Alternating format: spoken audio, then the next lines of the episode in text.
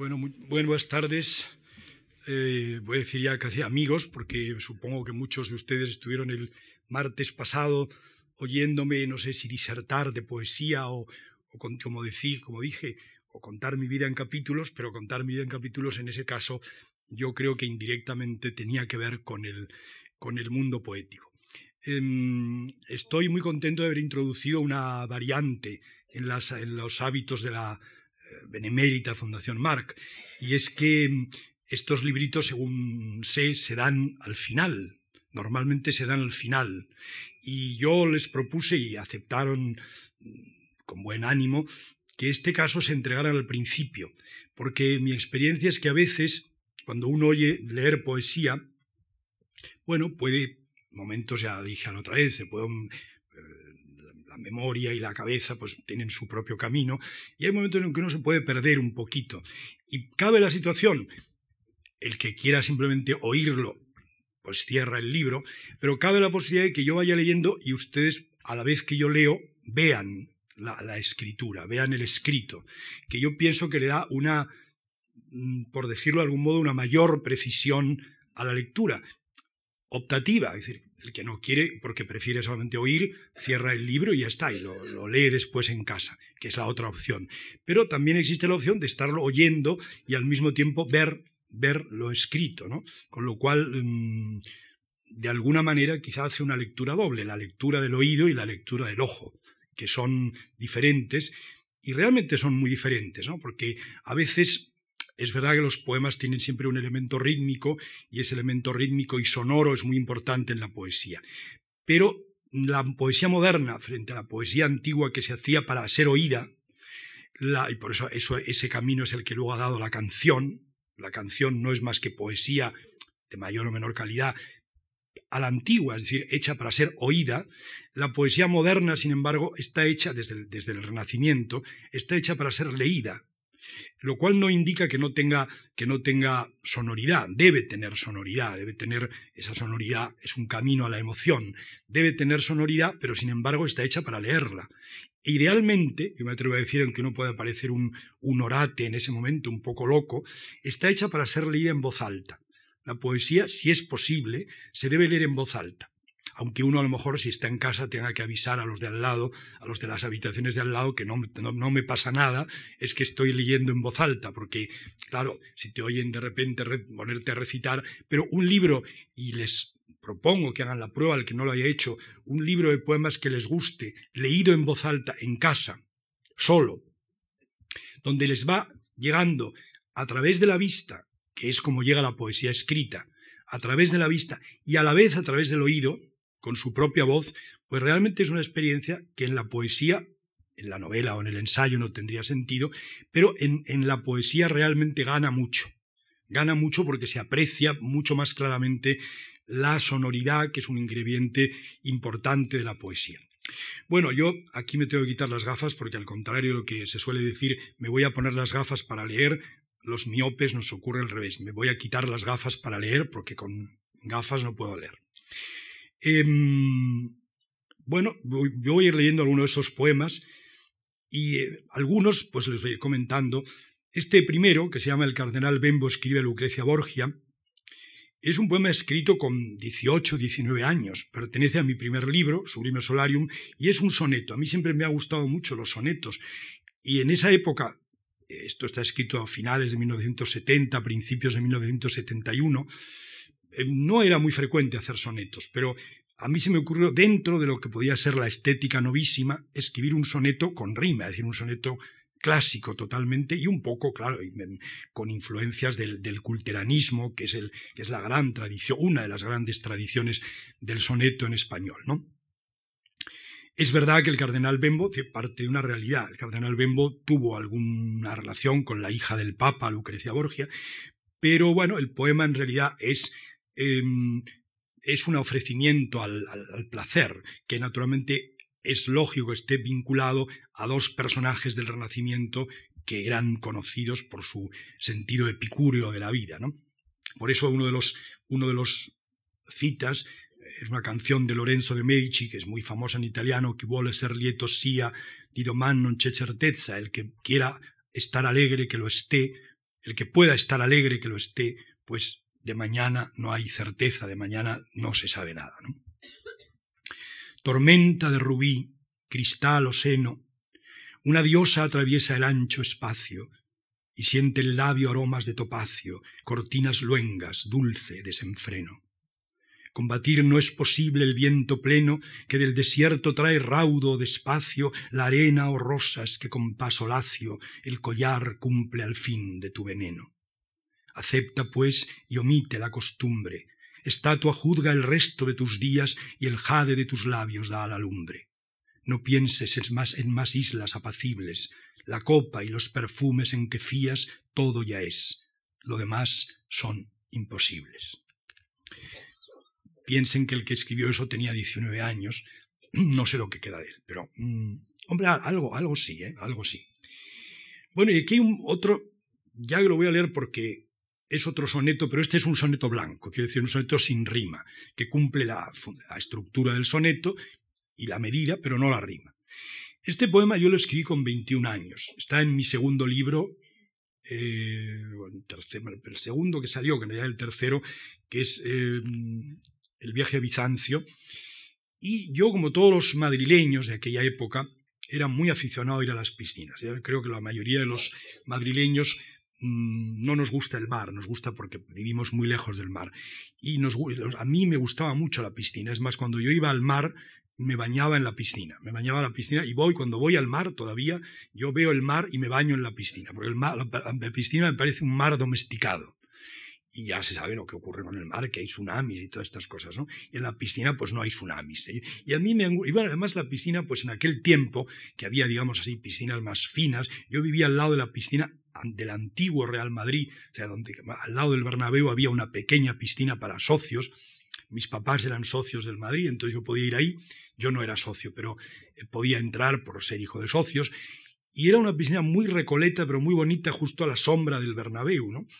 y donde yo había ido desde niño, porque mis padres eran socios, como digo, y ya de adolescente iba mucho allí, porque entre otras cosas, pues durante la semana, el fin de semana ni se te ocurría, pero durante la semana era un sitio enormemente tranquilo, y bueno, pues gozabas un poco de lo que es la piscina y también de ver gente, gente guapa en bañador, que yo creo que es uno de los placeres secretos de las piscinas y de los baños públicos, ver gente guapa en bañador. Es decir, es un pequeño placer de Guayer. Y lo que está contando este, este, este poema es el secreto placer de un Boyer que está mirando. Pero bueno, este poema está en prácticamente todas las antologías en las que yo figuro, que son bastantes ya por mi edad, pues está, este poema está en todas. Y comentaba ahora con Lucía Franco que yo no sé si es que esto es porque yo a los 20 años, cerca de 21, tuve la, en fin, la fulguración extraña de haber escrito un poema magnífico que todas las antologías repiten, o es que los antólogos se copian un poco entre sí y uno se copia al otro y por eso lo ponen todos. Cabe la opción de que los antólogos se copien o cabe la opción de que sea un poema muy bueno. No, yo no lo sé, no soy quien para decirlo, pero el caso es que este poema está en prácticamente todas las antologías que, en las que a mí me han incluido.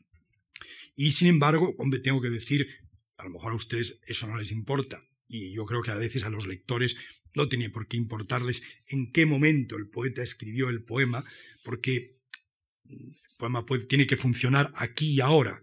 Pero bueno, yo les digo el secreto, eh, independientemente de funcione o no, de que fue un poema escrito por un chico de 21 años. Pero bueno, hay que leerlo como ahora. Piscina.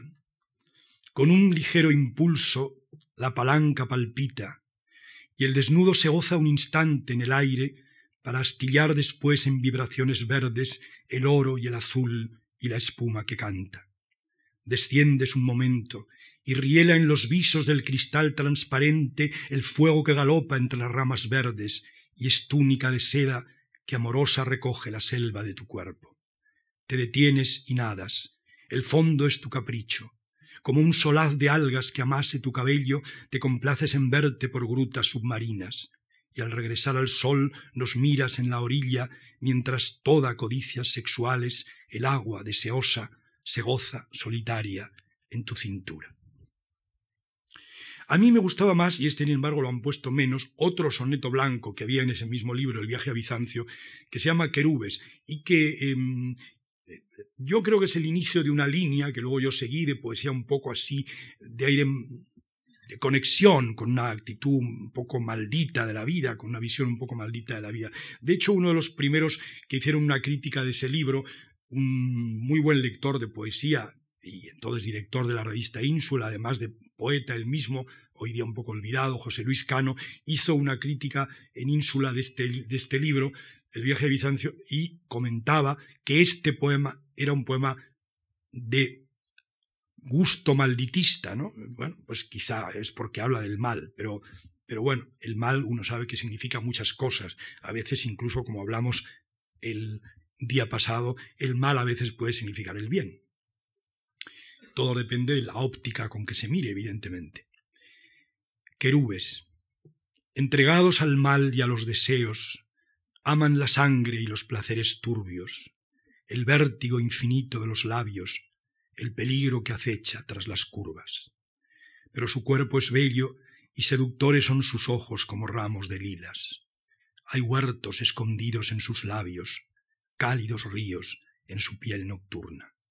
Todo se desconoce de su origen. Son una raza extraña de fulgores hermosos, ancho dolor de deseos.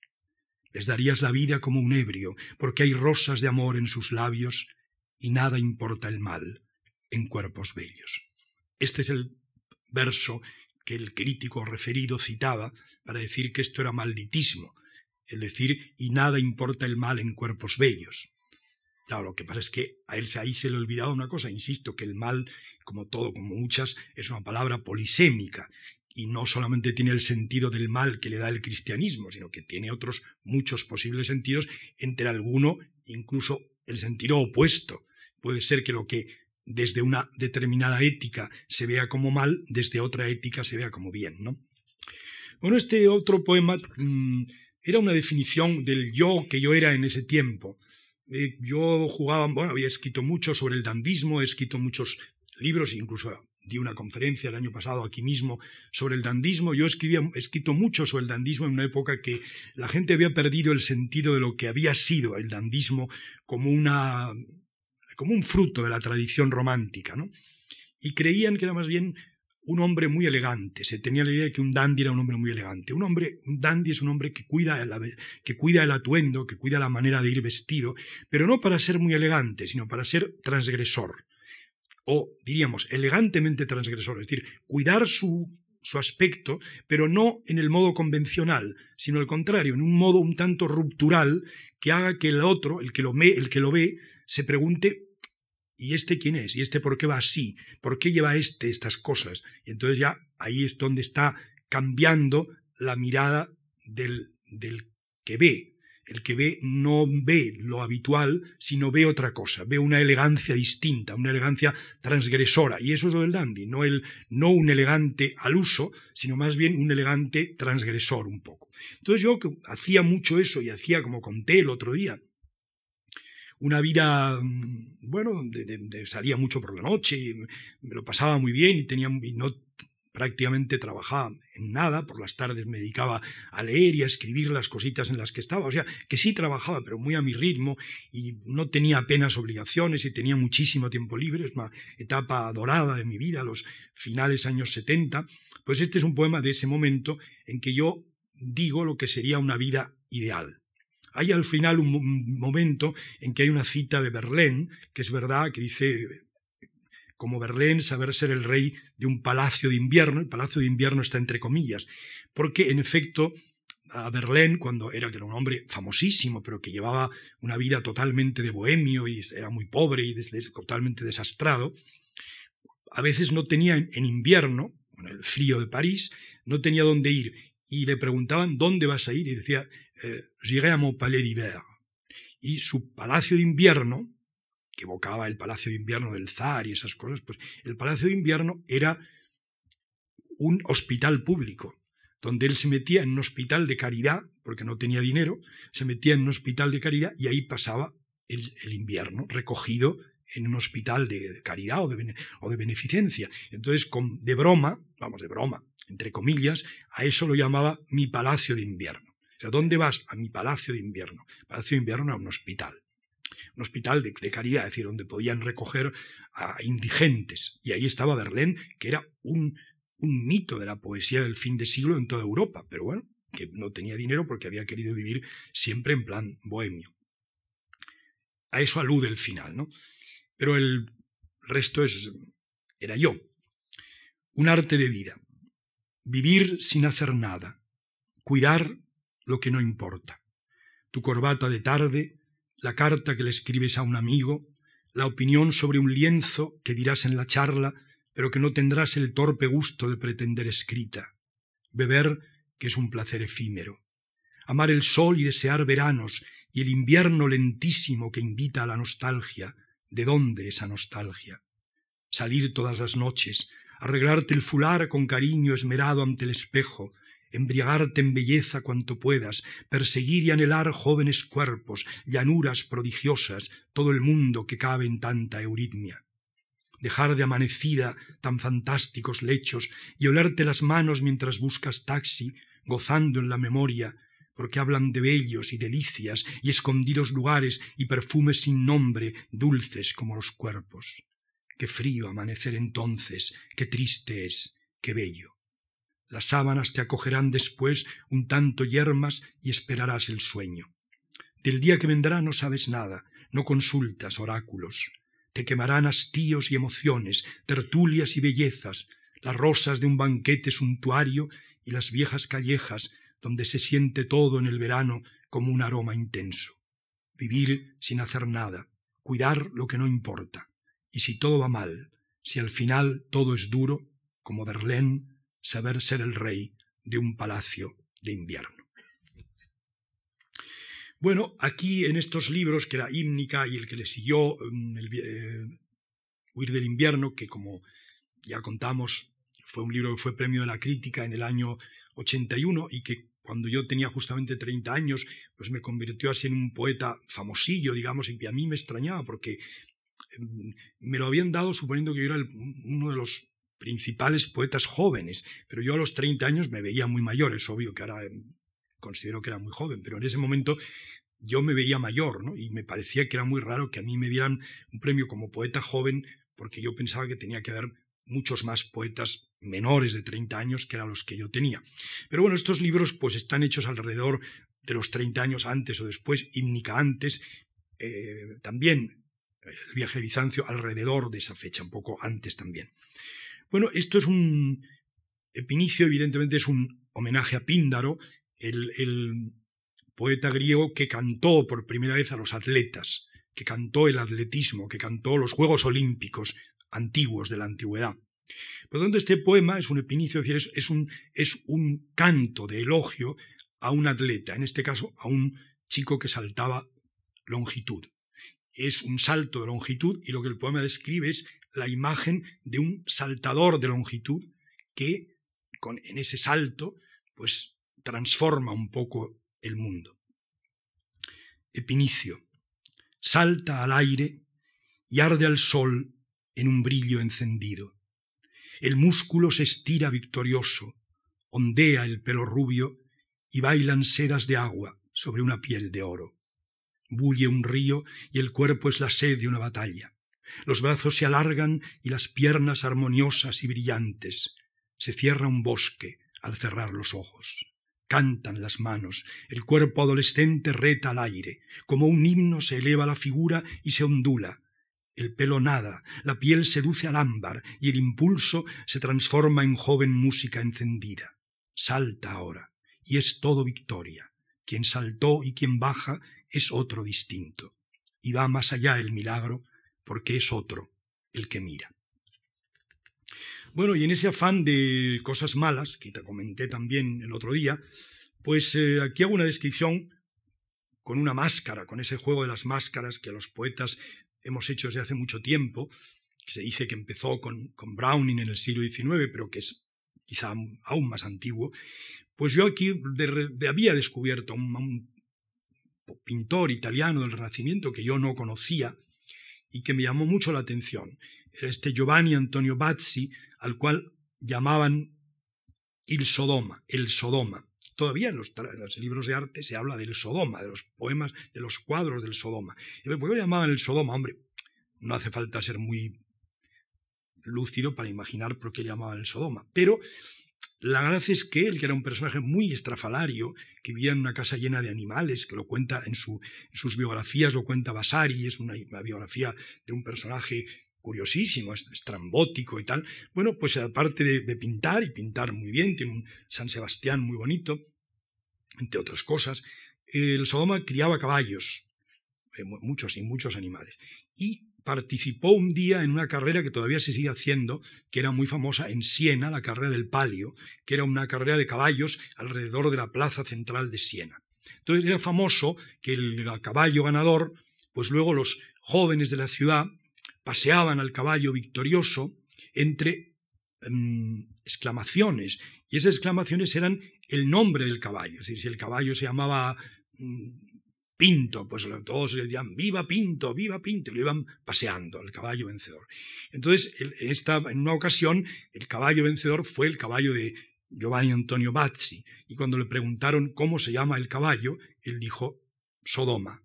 Entonces los jóvenes de la ciudad iban gritando, supongo que ante el estupor de la clerecía, que en el Renacimiento era bastante más tolerante que ahora, iban gritando, viva Sodoma, viva Sodoma, viva Sodoma cual debía ser una cosa bastante tremenda en ese momento, pero en fin, esa es la historia.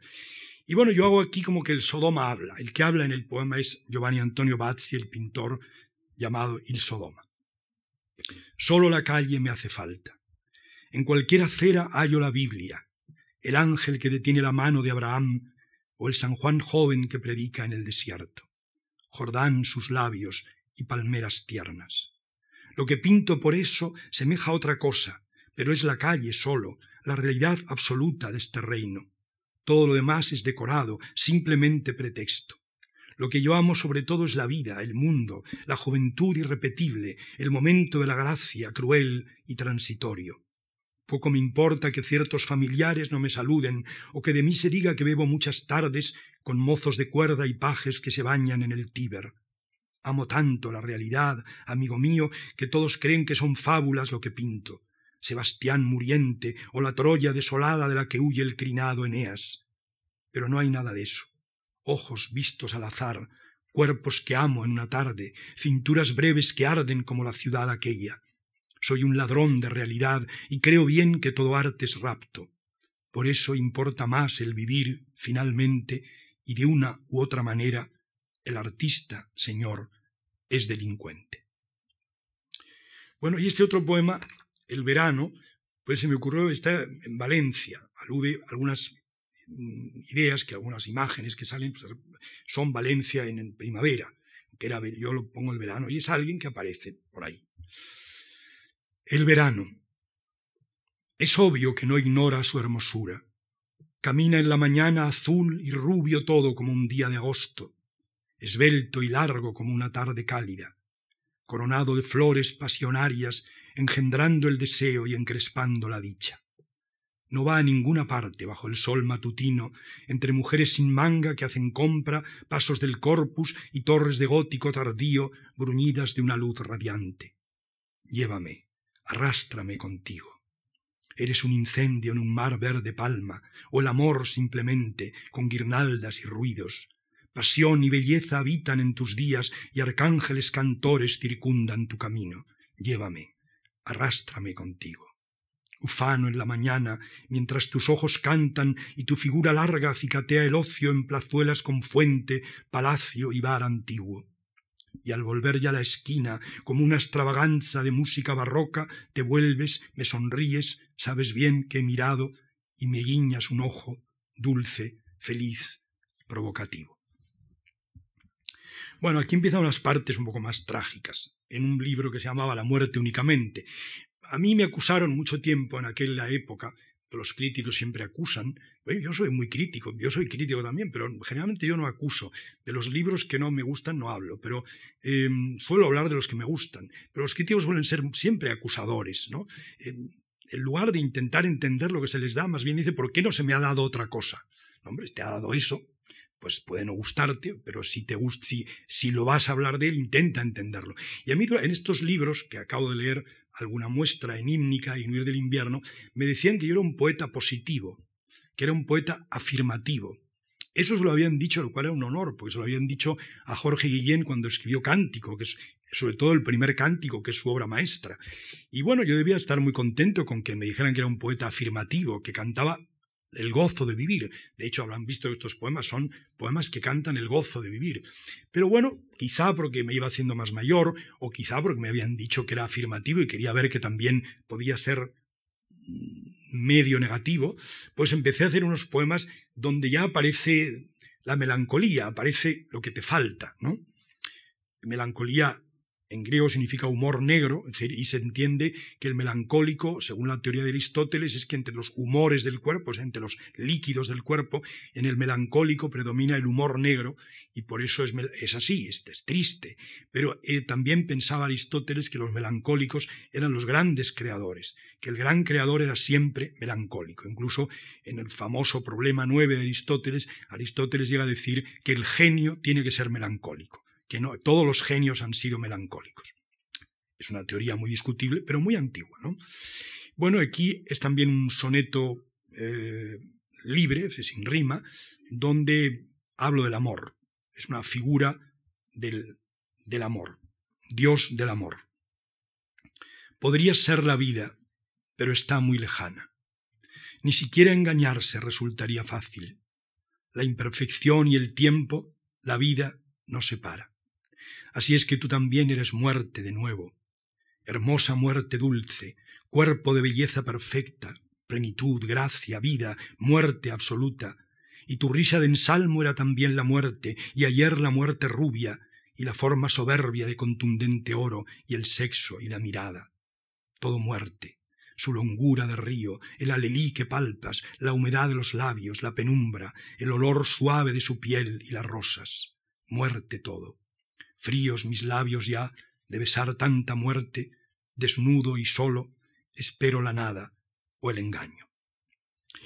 Y en este mismo estilo hay un poema que a mí me gustaba, porque es un cuadro maravilloso, el cuadro de Patinir, El paso de la laguna Estigia, que está en el Prado, donde se ve la laguna Estigia con un azul portentoso y en medio la barca de Caronte, que está trasladando las almas entre la tierra y el infierno. ¿no?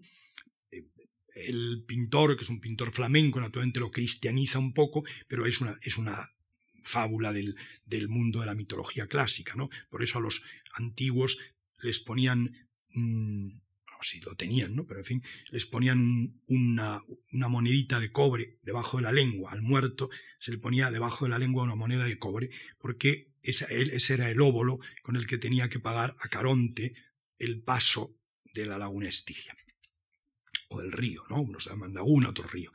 Este es el título del cuadro de Patinir, El paso de la laguna Estigia. En parte es una descripción del cuadro, simplemente una descripción del cuadro y luego una interpretación del cuadro. A un lado del bosque, por la orilla, veía extraños fuegos y gritos espantosos. Digo bien, veía gritos, porque nada oía. Era el aire melancólico y sombrío, y lo cruzaban pájaros de color ceniza. No puedo decir que sufriera exactamente. Era una sucesión de agobio, pesadumbre, angustia, como queriendo llorar y sintiéndote solo.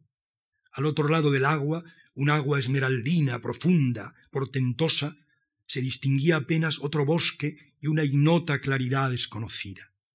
A la vera del río, sin rumor pero móvil, había un viejo desnudo con crespa barba blanca.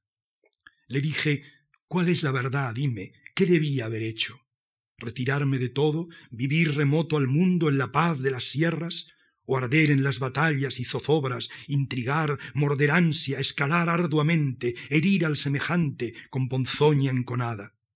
¿O simplemente entregarme a la carne, hundirme entre los cuerpos día a día mientras seca la lengua, siente un vacío instante? ¿Qué debía haber hecho? ¿El poder, la soledad, el amor, el triunfo? ¿A cuál dedicarse? Y el viejo no se inmutó, aunque yo temblase. Respondió, cualquier cosa que hicieras es lo mismo. No hay verdad aquí, nada es verdad segura. Si buscaste el sosiego, solo eso ya es mucho. Esta es la única verdad, siguió, y me mostró una barca. Esta de ahora es la sola verdad de cuanto existe, y me tendió un vaso de agua clara. Toma, añadió. Me cogió la mano y sentí un blando frío en los pies al mojarme subiéndome a su barca. Al fondo, un raro sol, como violeta y rojo, que no daba calor, parecía la sangre cuando mana. Bueno, y aquí vuelvo otra vez a otro tono, digamos, em, más vitalista. Aunque, por supuesto, mm, pecador. Pero esto está basado en un cuento. Curiosamente está basado en un cuento fantástico de Lord Anseini, o Lord Unsani. Y a mí se me ocurrió cómo que, que ese cuento se podía contar en poema, porque en el cuento tiene 20 páginas. Y, esto pues es un, nada, un poema largo, pero, pero de una página. Entonces, bueno, era una manera, también, ah, supongo que habrá alguna variante, pero el origen es un, es un cuento fantástico. Y evidentemente es una historia fantástica, pero que parece, que debe parecer muy real, ¿no? El joven de los pendientes de plata. Llevaba días viéndole en el bar, apoyado en la barra y bebiendo cerveza.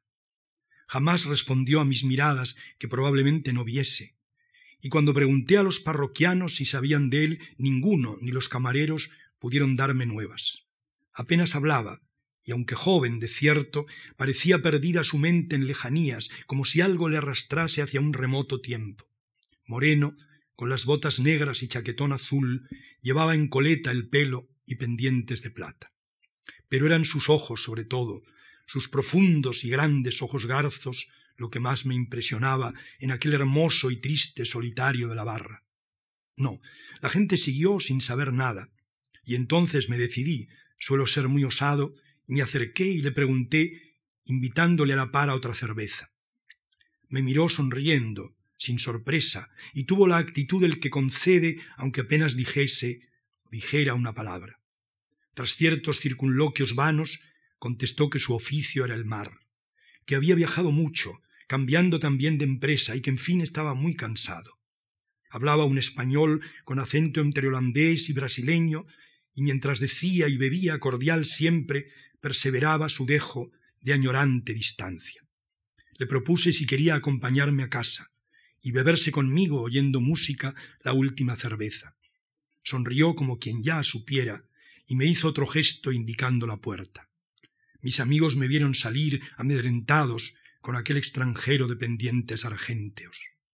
Y cuando concluimos la cama y las cervezas y hablamos de aventuras y pasiones y del amor al riesgo, mientras se vestía, cuerpo delgado y duro, cálido y cobrizo, torné a preguntarle quién era y cómo se llamaba, pues nunca dijo el nombre. Con un leve desdén en la boca perfecta, me pidió dinero para pasar la noche y replicó, abrochándose el cinturón y francamente hilarante. Ya ves, tío, yo soy el último pirata del mar de los sargazos. Le contesté riendo, pero aún queda alguno. Nosotros ya creíamos que todos habíais muerto. Y entonces, con tristeza, tras tomar el billete y a punto de largarse, me miró suavemente. Pequé con delirio en los mares de España. Adiós, chico. No me permiten todavía que muera. Y escuché el ascensor y el sonido del viento que en la calle silbaba.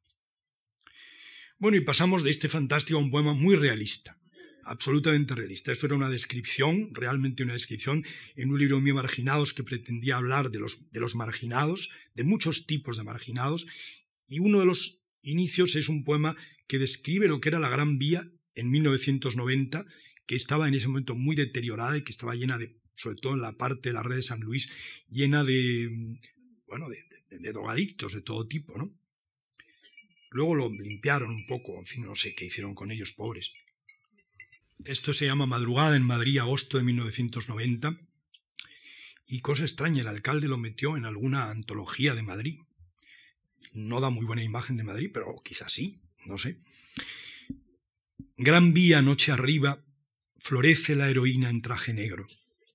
En las miradas sientes agujas sucias, pensiones de miseria, ojos buscando no sabrías si tumba u otro cuerpo. Tanta delgadez lunar florece en la gran vía, tanto temblor de manos, tanta ruina de infección y hambruna, manchas cutáneas, acaso, sidosos fantasmas que murieron, temor a casi todo, mientras la leche cae del tetrabric abierto, como ese último sueño de aferrarse a una norma. Escuchas pillar algo, y hay un dolor tan denso subiendo la gran vía, la enfermedad vagando, aliada del sexo, y aquel muchacho en pantalones cortos, sucios, la chica revestida de huesos esqueléticos, dirías silicóticos peones gaseados. La gran vía nocturna es un hondo pasillo de antracita, y hay cuerpos por detrás de agonizantes solos, sollozos y rateros. Bajo las nobles casas de principio de siglo, polvorientas, africanos y yonquis, navajas, viejas putas, jovencitos oscuros, jeringuillas, travestís y camellos cantan la gloria opaca, la cochambre sin letra de este fin de milenio macilento. Y este poema tiene también algo que ver con ese mundo, pero ya interviene otro factor, porque es otro libro, un factor eh, más fantástico, más de una realidad que se escapa de la realidad. ¿no? se titula La nave del crepúsculo. Era un chico con ojeras moradas, caído en el suelo de un portal de Chueca. Un caserón enorme, feo. Lloviznaba en la noche. El frío era impropio de la época. ¿Necesitas algo? Estaba muy pálido, los vaqueros en ruinas, manchas en las manos, una pupa en los labios. ¿Puedo ayudarte? Estoy en el Polo Sur. No te preocupes. Es un barco lleno de viejos hacia el polo sur. El cielo es blanco y el mar es blanco. Las olas no hacen ruido y la tierra no zumba. Es el barco de los viejos vestidos de blanco. Me gusta, ¿sabes? Estás en la vida, pero ya no hay vida. Solo el mar blanco, eternamente blanco, hacia el polo sur. ¿Qué más, incluso tú, puedes pedir? Y bueno, este entra un poco en el tema del, delirio, como se titula el libro Amor, Asuntos de Delirio. Es un delirio, pero es un delirio que puede que alguno vea alguna relación con la realidad y que mm, utiliza una vieja idea de los, del, muy, muy erudita, muy clásica, que, se, que empezó a cundir en el Renacimiento, donde se decía que los grandes sabios, sobre todo los sabios humanistas que habían estudiado griego y latín y tal, eran, em, eran muy sabios, pero también eran muy rijosos, es decir, estaban muy tentados por la lujuria, como si el latín y el griego tentasen a la lujuria, que es posible que sí. Por eso llama amor en tiempos sombríos. Eran años de estudio. Sabía mucho de linguales, y palatales en eólico clásico, mucho de Clemente Alejandrino y Juan de la lengua de oro, densos, afilados estudios. Por eso al atardecer abandonaba los viejos libros e iba a las cuevas de billares de rock, antros de cerveza y sortijas de plata, botas rudas y pelo cortado hasta un extremo paramilitar. Primero le miraron asustados e irónicos, luego vagamente agradecidos. ¿Qué te ha dicho el marchoso? Miraba el juego y ensoñaba. Imaginaba lo que nunca, imposiblemente, sería suyo. Hablaban lenguas distintas, sintaxis descoyuntadas, pronunciaciones violentas, salvajes cálidos de un ritmo con pastillas y maíz. Miraba la vida que no era su vida, sino vivir muy puro. Por eso dijo una tarde, quiero que me acompañes, Bur, y puedes ganarte quince talegos y enrojeció su pelo en lo hondo del parque, y le tiznó el cuerpo desnudado de verde, y con un spray le aguzó el pene incandescente. Grita, Burr, grita y salta, grita como si fueses a matar a alguien, corriendo entre los árboles. Era una imagen dorada en el ocaso, una imagen joven de carne salvaje y de sangre limpia. Por la noche, solo en la libresca cueva, el maestro escribió en griego ptolemaico, vio al sátiro, vio al nictálope sátiro, soñó en la ebria edad de pan libérrima. Algún día matará y fenecerá este cuerpo extenuado. Y este otro poema habla de una persona real, una poeta expresionista alemana, pero que era judía, y que em, había sido muy famosa porque es una de las grandes modernas de la poesía alemana de los años de después de la Primera Guerra Mundial, los años 20, pero cuando llegó poco antes de llegar el nazismo y en el bueno, en esa locura que se gestó contra los judíos, a esta mujer que no era, bueno, era judía de raza, pero una mujer muy moderna y muy libre, pues un día la escupieron por la calle. En Berlín alguien al cruzarse con ella la escupió por la calle y tuvo el buen criterio de pensar que si eso ocurría, ella debía irse de Alemania. Desde luego, si en tu patria te escupen, te debes ir, sin ninguna duda, y no tener el mayor remordimiento de tu patria. Si te escupen, esa no es tu patria. Y entonces ella emigró a Israel, que todavía no era un estado, pero que ya era un lugar donde iban, donde se iban reuniendo muchos judíos del mundo, emigró allí y murió en, murió en, Israel, y se, se libró de haber ido, pues, sin duda, a un campo de concentración. Es una poeta cuya obra está traducida al español, se llama Else Lasker Schüler. Y eh, esto es un poema que intenta hacer un retrato de, de ella. En la noche perdida, Else Lasker Schüler. Esta es la dama rara, ojos de tizne negro y pelo negro tinto. ¿Cuántos años tiene la dama rara? Vieja es y eternamente joven los avalorios, el turbante, los anillos, su extrañeza. ¿Por qué desprendes tu por la dama rara? Óyela hablar. Cuando tú, cuando tú has sido la esquina de la vida. Sus palabras dislocadas, sus manos perturbantes, sus amores sin final. Un judío es uno que ha sufrido. Una amante loca fue una niña herida. Un maya el habitante de un pozo. Esta es la dama rara te mira provocativa, inteligente, seductora, absurda. Su brillo oculta el llanto del Talmud, su fulgor carreras por la callejita del odio. Porque me despreciaron, nunca he querido ser más.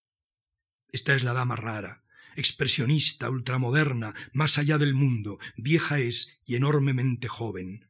Paladina de todo lo perdido, mariscala de las mambalinas, luz crepuscular, cristales hindúes, pulseras de cachemira, un ser brillante y absurdo, perdida en la cabellera de la destrucción, me alojo en la alcoba de la vida. Ya no le importa qué dirás. Esta es la dama rara, Tadeus Aludra, que la conoció, la soñaba caminar por el futuro. Em, eh, voy a leer un poema sin comentarios. Ni memoria ni olvido. Yo quise olvidar, estoy seguro. Incluso aceleré tanto los caballos lujosos de mi vida que pude haber llegado más allá del olvido. Pero si hay arte en olvidar, cuando el recuerdo vuelve no como nostalgia, sino cual boca viva, también ha de haber arte en no sucumbir a esa trepidación de odio, tristeza y futuro que es el recuerdo no deseado, aquel garfio que resultó a la postre más potente que la fantasía. Quise olvidar, Quise tapar al niño negro que fui, a esas tardes tan tristes, a los días violentos, al extraño odio de unos camaradas de piedra. Quise habitar un palacio de olvido y no pude. Afortunadamente, dioses, no he podido, pues si es un arte olvidar, también lo es, y terrible, volver virgen a morder aquella fruta podrida. Y este es un poema, mm, el que sigue, también es un, es un, libro que se llama Desequilibrios, que son todos sonetos. Hay algunos sonetos clásicos y otros sonetos que intentan crear un ritmo nuevo, porque yo me di cuenta que claro, el soneto clásico o eres un genio o en español ya tiene toda la tradición del soneto y por tanto cuando tú intentas escribir un soneto te viene con el sonido del soneto toda la tradición detrás. La única forma de escribir un soneto nuevo es que mantenga la estructura del soneto, dos cuartetos y dos tercetos, pero que sea que tenga otro ritmo, que tú le des un ritmo diferente. Y esto se intenta en este poema que alguien me dijo que era morboso, y tiene la verdad, tiene razón, que se titula Corsario. Esto es té, ¿eh? por si alguno ha dudado. Le falta la bolsita porque esté con hielo. Piernas tensas, tacones sonoros, revuelto el cabello negro. Era o había sido, hasta que la noche descubrió su cuerpo largo, fibroso, duro, la magnífica belleza angular de su rostro, la piel tan fina como el agua dulce, chispazos de fósforo. En sus ojos, turbadores, negros, alguien ha escrito un día una palabra soez, maravillosa, vicio. ¿Qué significa?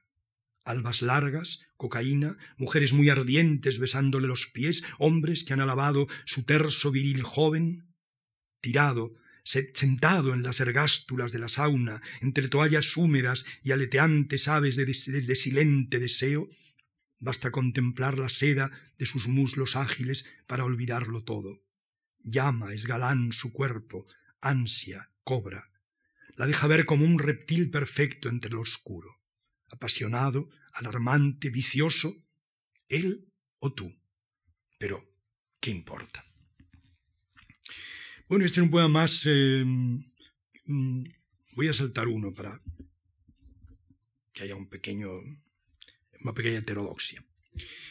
este es un poema que yo escribí mucho antes de que pasara lo que ustedes se van a imaginar que el poema cuenta.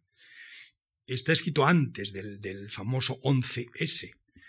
Pero yo creo que no solamente es un homenaje a William Burroughs, que es un novelista que escribe historias fantásticas, pero al mismo tiempo muy incardinadas en la, en la realidad más extraña. Y yo lo, escribí como un homenaje a Burroughs, pero también con una sensación de que eran cosas que podían pasar, eran cosas que todavía pueden pasar. Todavía pueden pasar porque el mundo es muy injusto, entonces por eso puede ocurrir. Y se llama crisis última en el imperio. Me dijo que podía darme noticias si esa palabra aún significaba algo.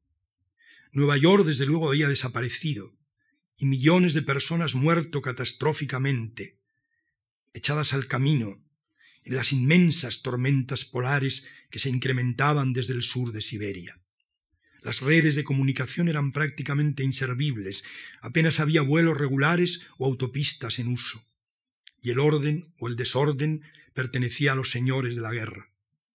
Estábamos en una aldea del sur marroquí donde nada parecía suceder aunque la gente estaba aterrorizada, sin correo, ni autobuses, ni televisión. Me dijo que seguiría hacia el este y que quizás pudiera yo acompañarle. Te pueden matar fácilmente y tú puedes matar, tendrás que hacerlo. Morir es menos extraordinario que nunca, con cientos de laboratorios biológicos en llamas, pero a cambio, pasase lo que pasara, en un mundo terrible donde la impotencia había destruido la vitalidad, tal dijo, y el resultado era este apocalipsis de venganza o este preludio a un tiempo nuevo o al vacío finalmente alcanzado entre crímenes, epidemias y tormenta, lo cierto era, contra toda esperanza, que ahora sí éramos realmente libres. Y ya que no supimos organizar la libertad, ahora al menos, frenética y terriblemente, al menos un corto tiempo, podríamos vivirla. ¿Peligroso? ¿Cuándo? No fue peligroso ser libre. Bueno, luego escribí, he escrito uno de mis últimos, bueno, mi último libro publicado es un libro que ha tenido dos ediciones, muy aumentada la segunda, no digo por, lo digo porque no porque sea una segunda edición, sino porque es casi como otro libro, porque tiene muchos más poemas. Decidí después de los sonetos escribir un libro de poemas en prosa, que donde se llama la prosa del mundo porque quiere suponer que ahí deben entrar todos los sonidos del mundo, es decir, la gran disparidad que es el mundo, sonidos confusos y sonidos armónicos, sonidos que llaman al desorden y sonidos que llaman a la belleza, donde todo se diera un poco la mano. Claro, eso no se puede ver más que precisamente leyendo el libro que es muy, muy grueso y por eso aparecen todos los posibles ruidos, acordes y desacordes. Pero bueno, quizá dé un poco la imagen estos dos poemas que son de ese libro, que a veces tratan como este de un tema antiguo, que podría parecer antiguo, pero que en realidad tiene que resultar muy nuevo. Eh, Rómulo Augustulo, como sabrán, era el último emperador que tuvo el Imperio Romano. El Imperio Romano de Occidente acabó con cuando los bárbaros depusieron a un muchachito que era el último emperador, por eso le llaman en diminutivo. Augustulo en latín es el diminutivo, es decir, sería Rómulo Augustito. Rómulo Augustito porque era un chicoito joven. Eh, los bárbaros le quitaron y parece que le mandaron, no está muy claro qué ocurrió con él, pero parece que le mandaron a una, al sur de Italia, que iba a estar todo medio destruido, y vivió en una torre de Nápoles, pues supongo que un poco extrañado, ¿no? Él había sido emperador nada menos que del Imperio Romano, que ya estaba muy destruido, pero había sido el, em-, emperador de ese gran imperio y terminó siendo un pobre metido en una torre ahí abandonado cerca de Nápoles. Entonces esto es alguien que le, yo imagino, alguien que pide noticias de qué ha sido de Rómulo Augusto y, y el, el que le está custodiando, trabajando con él, su antiguo maestro, escribe. Rómulo Augustulo. Querido maestro, sobre él poco sé decirle. ¿Acaso sea nadie, como casi todos nosotros, fantasmas de fantasmas? Y la vaga idea de lo mucho que pudo ser, de un reino que ni se llegó a imaginar, se le diluye en sueños y en catástrofes, en días de paz y moradas raspaduras de incendio. Aquí en la torre de Nápoles contempla a menudo el mar como si su mudanza fuera lo único continuado cierto y tal vez sea verdad. Los que viajan cuentan de muertos y calamidades, arcos rotos entre escoria en los que viven manadas de perros con hambre. Algunos afirman que existe alguna villa remota en Sicilia donde no saben nada o intentan no saberlo.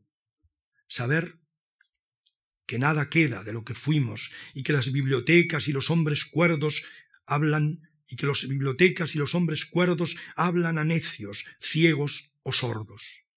El oro brilla sin pulir, pues no se estima el pulimento, sino el lingote. Los jefes se tratan como filibusteros y todos maldicen de todos. Si hay averno, no dará abasto para tanta sanguinaria calaña. El más noble es el más cruel, el más feliz el más servil. Un cuello no vale nada, y tampoco una mente.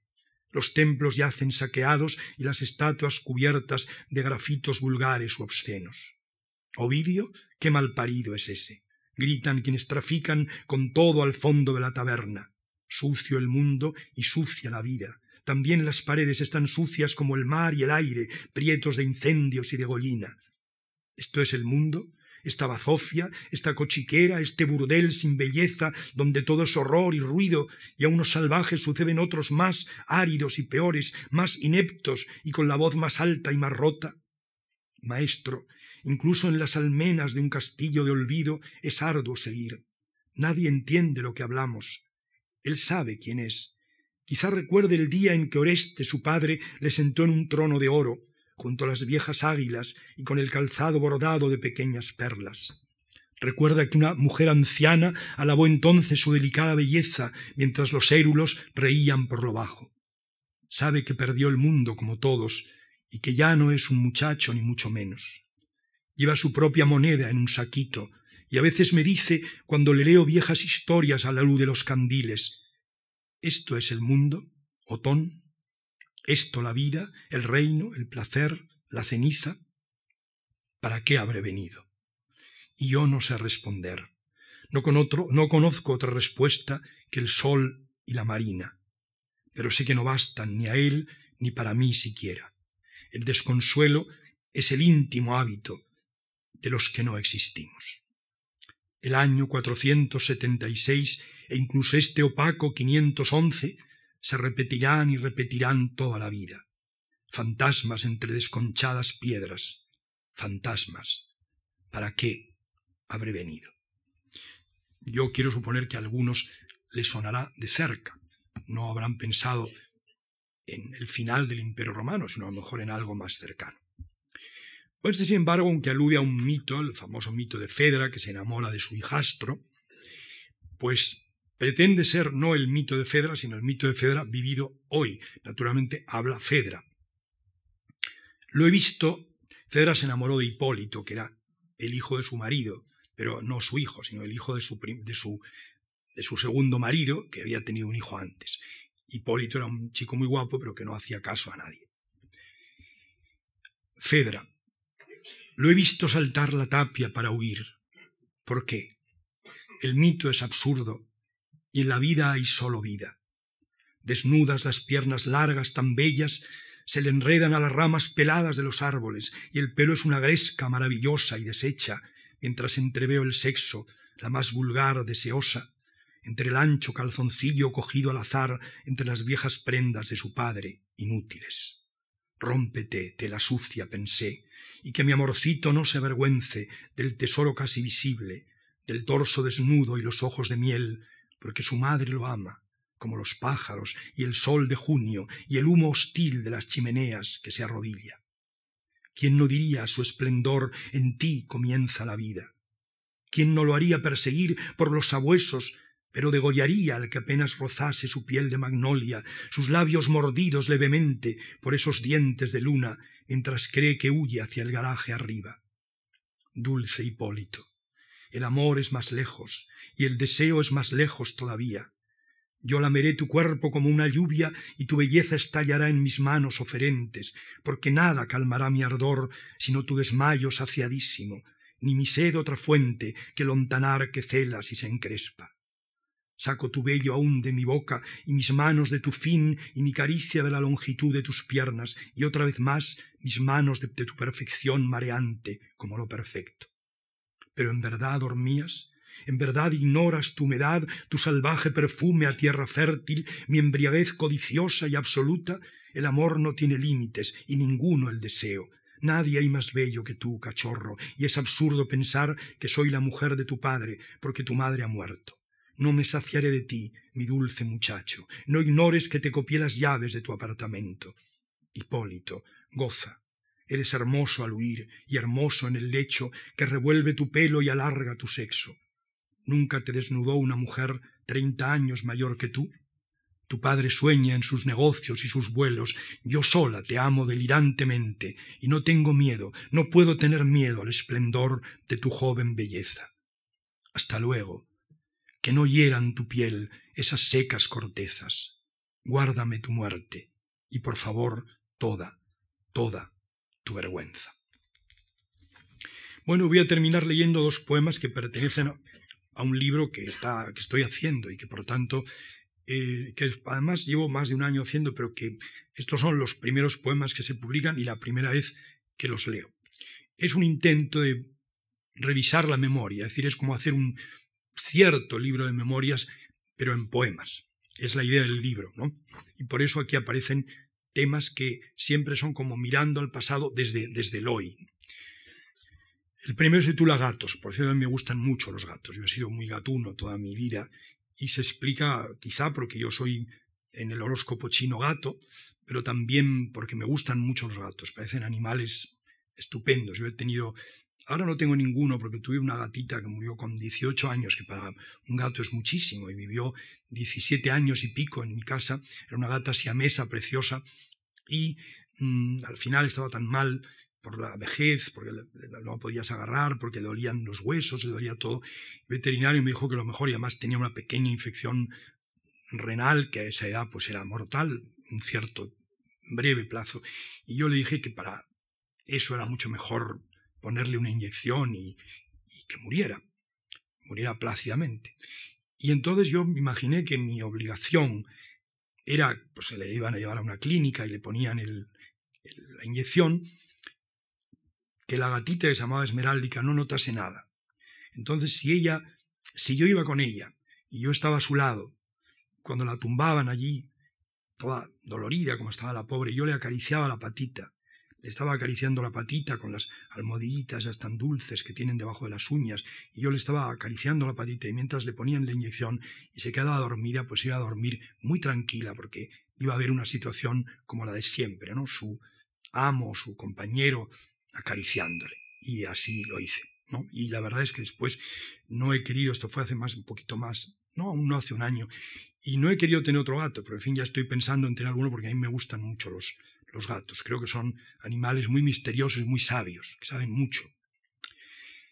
Gatos. Fíjense, no, no me he emocionado hablando de nadie y me he emocionado hablando del gato. Ahora me acuerdo de los gatos de mi casa de la vieja casa de mis abuelos, llena de sol y uvas los veranos, y de nieve y de leña los inviernos. Mariposa era blanca y negra, Tabita, a la que yo más quise, plural de colores vivos.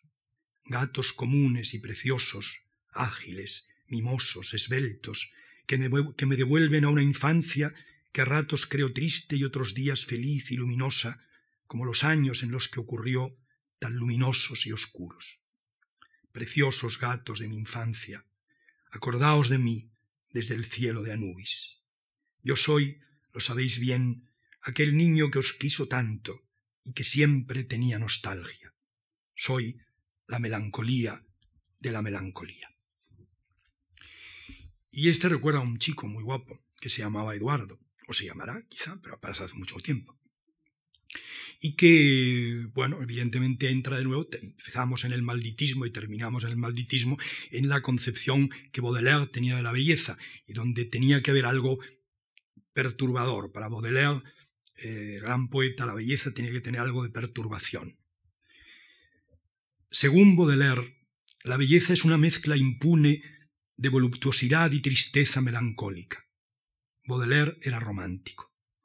Los clásicos ven y levantan una belleza más fría, no hielo de hielo, cálidamente imperturbable, lejana, aunque cerca, viva, tremante. Recuerdo tus ojos como dos lagunas en azul, tus labios hechos de pasta, de flores, el caballete egregio de tu nariz, tu cuerpo alto, esbelto, que todo lo decía no diciendo apenas. Belleza perfecta, inmóvil, inmisericorde, belleza que yo miré infinitas veces y no alcancé y alcancé nunca. Belleza que deseé fuera del tiempo, hermosa, tierna, gélida, caliente, belleza de carne, flores, gema y sacrificio. Belleza de la belleza que hoy viva, siempre viva, melancólica y voluptuosamente me hace lagrimear como un orate tú, aún tú, impertérrita, impertérrito. Bueno, pues eso ha sido una pequeña muestra de los muchos libros que yo he escrito, no solo de poesía, sino también de prosa, donde tengo la cierta pretensión mm, probablemente infundada de que también debe haber poesía, de que en la prosa o incluso en un artículo de periódico tiene que haber un poco de poesía también. Y eso es lo que he pretendido siempre. Eh, no está nada de moda decirse que uno quiere ser poeta y desde luego está fuera de la realidad contemporánea. Casi nadie sabe de poesía, la poesía ocurre en las catacumbas, decía Octavio Paz. Bueno, pero uno, persona que ha vivido toda su vida, que ha deseado siempre la marginalidad, que se ha sentido muy feliz entre la gente marginal, pues ¿qué puede pensar sino seguir siendo marginal siendo poeta? A lo mejor a ustedes también les afecta un poquito la marginalidad, puesto que entiendo que son lectores de poesía. Muchísimas gracias y muy buenas noches.